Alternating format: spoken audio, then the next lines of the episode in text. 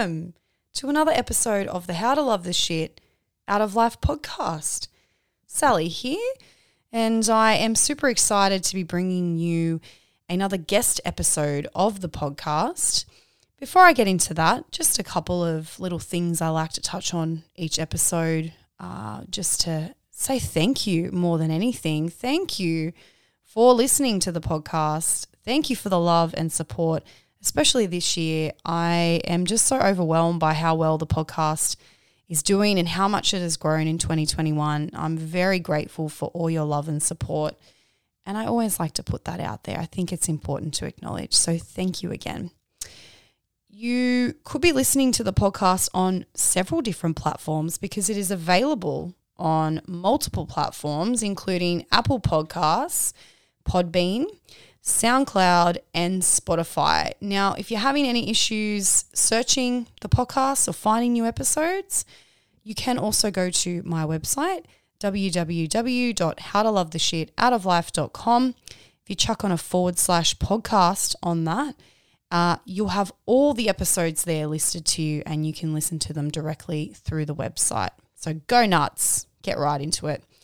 Now, the latest episode, who am I speaking with today? Well, it is a man by the name of Sean Prendergast, and he is the owner of the Bilpin Cider Company. Now, Bilpin Cider Company is a pretty well known brand of cider, particularly here in New South Wales. So, the Bilpin farm is located in the beautiful area of the Blue Mountains here in New South Wales. Uh, I unfortunately couldn't get together with Sean in person. Um, he's a very busy man. It's obviously been a very busy time for the business as well. But we had a great chat via Zoom uh, earlier, and it was really wonderful talking to him about the history of the Bilpin brand, a little bit about the process of creating cider, and, and also creating the specific products and services that Bilpin offers and also a bit about the location. You know, as I said, Bilpin is based in the area of Bilpin, um, which is in New South Wales in the Blue Mountains area. And that's just, it's such a popular and beautiful region. So we talked a little bit about that and just how his brand and the cider is creating a positive impact uh, in people's lives. So I will stop rambling and let you enjoy the latest episode of the How to Love the Shit Out of Life podcast. Hello, and welcome to a new episode of the How to Love the Shit Out of Life podcast. I am very excited to be talking all things cider today with Sean Prendergast, who is the founder of the Bilpin Cider Company. So, welcome to the podcast, Sean. Thank you, Sally, and good morning. Thank you. It's uh yeah, we're recording via Zoom for the listeners out there. Um, but yeah, you're recording from the lovely Bilpin farm. I'm hoping that the weather is nice uh, where you are compared to what it has been the last few weeks. It's a beautiful morning here, a little bit more overcast, but we've just finished four glorious days uh, of the Easter long weekend. And uh, uh, fortunately, that went off very, very well for us. Oh, that's wonderful to hear. So I thought to start, we could just get a bit of an overview on Bilpin Cider and the company, and maybe you could share a little bit about the company's history. I'd be delighted to. So I founded the company in 2011. Uh, I'd been living in Paddington and I was uh, importing some uh, beer brands from Europe and I was driving up Bell's Line of Road and I saw a sign that said uh, Bilpin Land of the Mountain Apple. And I suddenly tweaked, ah, there's a there's a, um, a cider opportunity. Mm. And uh, I went out and found that um, I could create the brand Bilpin Cider, which I did within the next uh, three months. Um, I think this was probably May 2011 and I launched it in uh, with one variety in September 2011. So we're just coming up to 10 years, which is very exciting. Wow. And that's a quick turnaround as well. You must be a bit of a a man that just wants to get the ideas happening and get it executed, I'm thinking. well, we we uh, we had to at, at the time the uh, probably the key thing was if you're going to launch a cider brand, you've got to be there before summer yeah. So the and it start the process started by figuring out the branding, and so I uh, briefed out the uh, the branding uh, opportunity to an outside party. And once that was finished, I, I, had something that I could start putting together. And I think today we've got 10 varieties and we've probably got the best branded product range in the cider category in Australia. Oh, fantastic. So, for people who don't necessarily drink cider or they don't know much about it, can you give us a little bit about the the process of creating cider from start to finish? Certainly, one of the great things about cider is the simplicity of it. It's all about the fruit that you use, and, and that's the, certainly the case for us. It, it, if you think, how do I make wine? That's the same with how do I make cider. Mm-hmm. The process is you pick the fruit, mm-hmm. you uh, put it in a in a fermenter, you pitch some yeast into it, you let the yeast activate the fermentation process, and the sugar converts uh, converts the sugar, the residual sugar that's in the fruit will convert to alcohol. And when that ferment, when that conversion is completed, when the, you either stop the ferment uh, or you let it roll till there's none left, mm. uh, you switch your cider product. What, what I always say uh, about Bilpin cider. Not not all ciders are the same, but certainly ours are made from only freshly crushed apples. There's no added sugar, and they're all gluten free. So it's a, a healthier option if you want to have a bit of alcohol. it's exactly that's what we like to. The, one of the platforms that we like to present. Mm, I feel like cider as well over the last probably 10 years, similar to the, the history of Bilpin, has really come along in terms of it's quite a popular drink now when you go out to pubs and bars. Do you feel like that's helped in terms of the success of, of Bilpin over the years as well? Well, it's, I, I suppose the question is what, what has provided the platform for me. Have I provided that for Bilpin, or has, has a Bilpin cider provided that? Uh, which one works? Mm. I, I, certainly feel that I was very fortunate to find Bilpin as an area that had a heritage of, of fruit. Um, I, I took that fruit heritage and converted it into a cider brand. Yeah. So the fact that people will come up to Bilpin because it's a renowned apple growing area will frank the credentials of Bilpin cider as being the quality cider brand in the Bilpin area. What are some of your recommendations out of the Bilpin brand to people who've yet to try your products? Obviously, you might want to say all of them, but if there's a couple that you could handpick out to suggest to people listening, what would they be? Well, there's there the, the, the range is broken up into alcoholic and non-alcoholic cider. And i would propose a variety of each. We now have 10 varieties in the range. And uh, that's six alcoholic and four non-alcoholic. We actually have 11 one in a 750 ml bottle uh, as well. So that's 11 varieties. Now uh, what I would, uh, my personal preference is on the alcoholic side is our Archibald Cloudy. So we created a brand uh, after the founder of this region. Bilpin was founded by a chap called Archibald Bell in 1823, who, as a young explorer, founded uh, an alternate route uh, through the Blue Mountains um, from Richmond Windsor way. The that area became known as Bell's Line of Road now after Archibald Bell. So I thought it would be a great idea to create a brand after him. And we've mm. done a particular label style with an image of what we think a young Archibald Bell would have looked like. Favorite products is um, is Bilpin Archibald Cloudy Apple Cider. So uh, that's that's my go-to cider mm. product. On the non-alcoholic side, we've got four varieties, and non-alcoholic's a very exciting category for us. Uh, but on that side, we've got four varieties: plain apple, uh, apple raspberry, apple lemon, and apple ginger.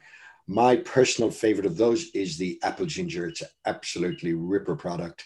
uh, great apple flavor that's got the zing of the ginger into it and just blends beautifully. Uh, at the moment, again, we're also seeing a bit of a increase in you know non-alcoholic beer and things like that. So obviously you know having those options and having a variety of those options is really good for people who are maybe looking at cutting back on their drinking intake or maybe they're just going stone cold sober. So i think that's really great that you've got so many options there. Yes yeah exactly right. So the podcast is all about happiness and positivity I want to know how have you seen the Bilpin brand and company bring those feelings to people in the 10 years that you've been operating? Well, I think uh, from personal experience, it's uh, the uh, images that I see on the farm. We, we're receiving now about probably 50,000 visitors a year onto the Bilpin Cider farm. And generally, it's families. We've got 10 acres of wide open space We've got sheep, alpacas, a cellar door, uh, food offering. People can purchase picnics and find spots around the farm. We've got uh, beautiful grounds with camellias, uh, daffodils in in um, autumn and winter, and uh, to see uh, any number of families just enjoying the ten acres that we've got, and we let them roam through the orchard. We we ask them not to pick any fruit, and people are generally very good. And uh, it's a great, uh, for me, that's that's very satisfying when you can see people genuinely enjoying the offering that you've got. How has Bilpin, the company, and um, you know what you do there, how has it given you, uh, I guess, a sense of purpose and perspective in your own life? That's that's a very good question, Sally. Uh, I, for me, having moved from, uh, I guess, the eastern suburbs, uh, we're only an hour and a half away, mm. but it's a world apart. Mm. I've just enjoyed, you know, creating a brand, uh, putting an orchard into a farm, and then developing that. That's that's given me uh, great satisfaction. Mm. So it's obviously been a bit of a hectic time recently here in Australia. Obviously, we had the, the bushfires in 2019 and, of course, COVID 19 and its impacts on local businesses. How have you and the company tackled these challenges and, I guess, pushed through to try and come out the other side? Yeah, it's been a very interesting time. You know, we talk about the bushfires and COVID. Uh, we we had the drought as well, mm. and in the last two weeks, we've had a flood that has uh, blocked off traffic to us for 10 days. And in fact, the Bells line of road now west of us, about 10 k's west, is totally blocked. So people traveling uh, east to west and west to east of the state can't come uh, come through as our general thoroughfare traffic. Mm. These things all really, really been trying for us. But I, I'm I'm one of the things that has happened is we've looked at different ways of doing business and we've stayed open and we've actually thrived. We've built an online website for sales, which I hadn't done before. Mm. I should have probably, but that focused me on that. Uh, and that's been been um, very successful. You know, we've got an issue with how do we get product out cheaper, but um, the reality is people now can buy it online, and, and, and that's been going well for us.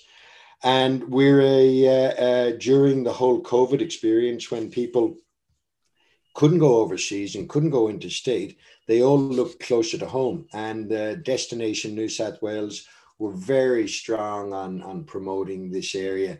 So we've capitalized on that.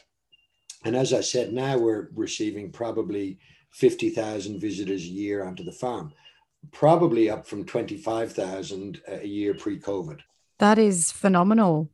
Do you think mm. it's in part because, as you were saying, you've had to learn how to do things differently? And I've heard that from a lot of people that own small business. Do you feel like those things that you've had to do differently, they're now just part of the fabric of the business?